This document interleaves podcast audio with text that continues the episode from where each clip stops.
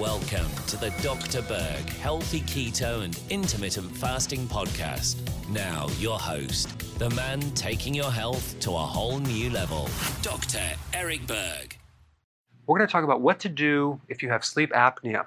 So if you have sleep apnea, I recommend taking garlic before bed, and here is why. Garlic has amazing properties, but before we get into those, the type of garlic you want to take, if you were going to chew some garlic, that might irritate your stomach, so you may want to try maybe garlic in a pill form.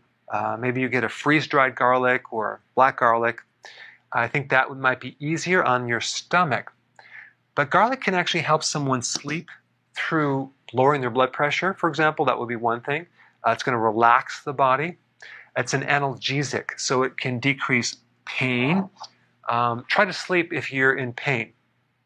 But as far as sleep apnea goes, taking garlic can help shrink some of the swollen areas because garlic is naturally an anti-inflammatory.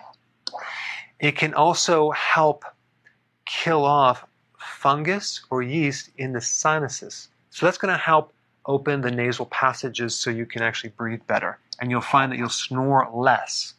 Also, garlic will help the lungs. It'll help you breathe better.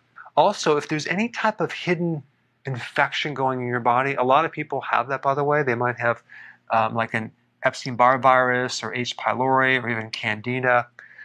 Garlic is an antimicrobial, help to put that back in remission. And if there's less infection, there's going to be less cortisol.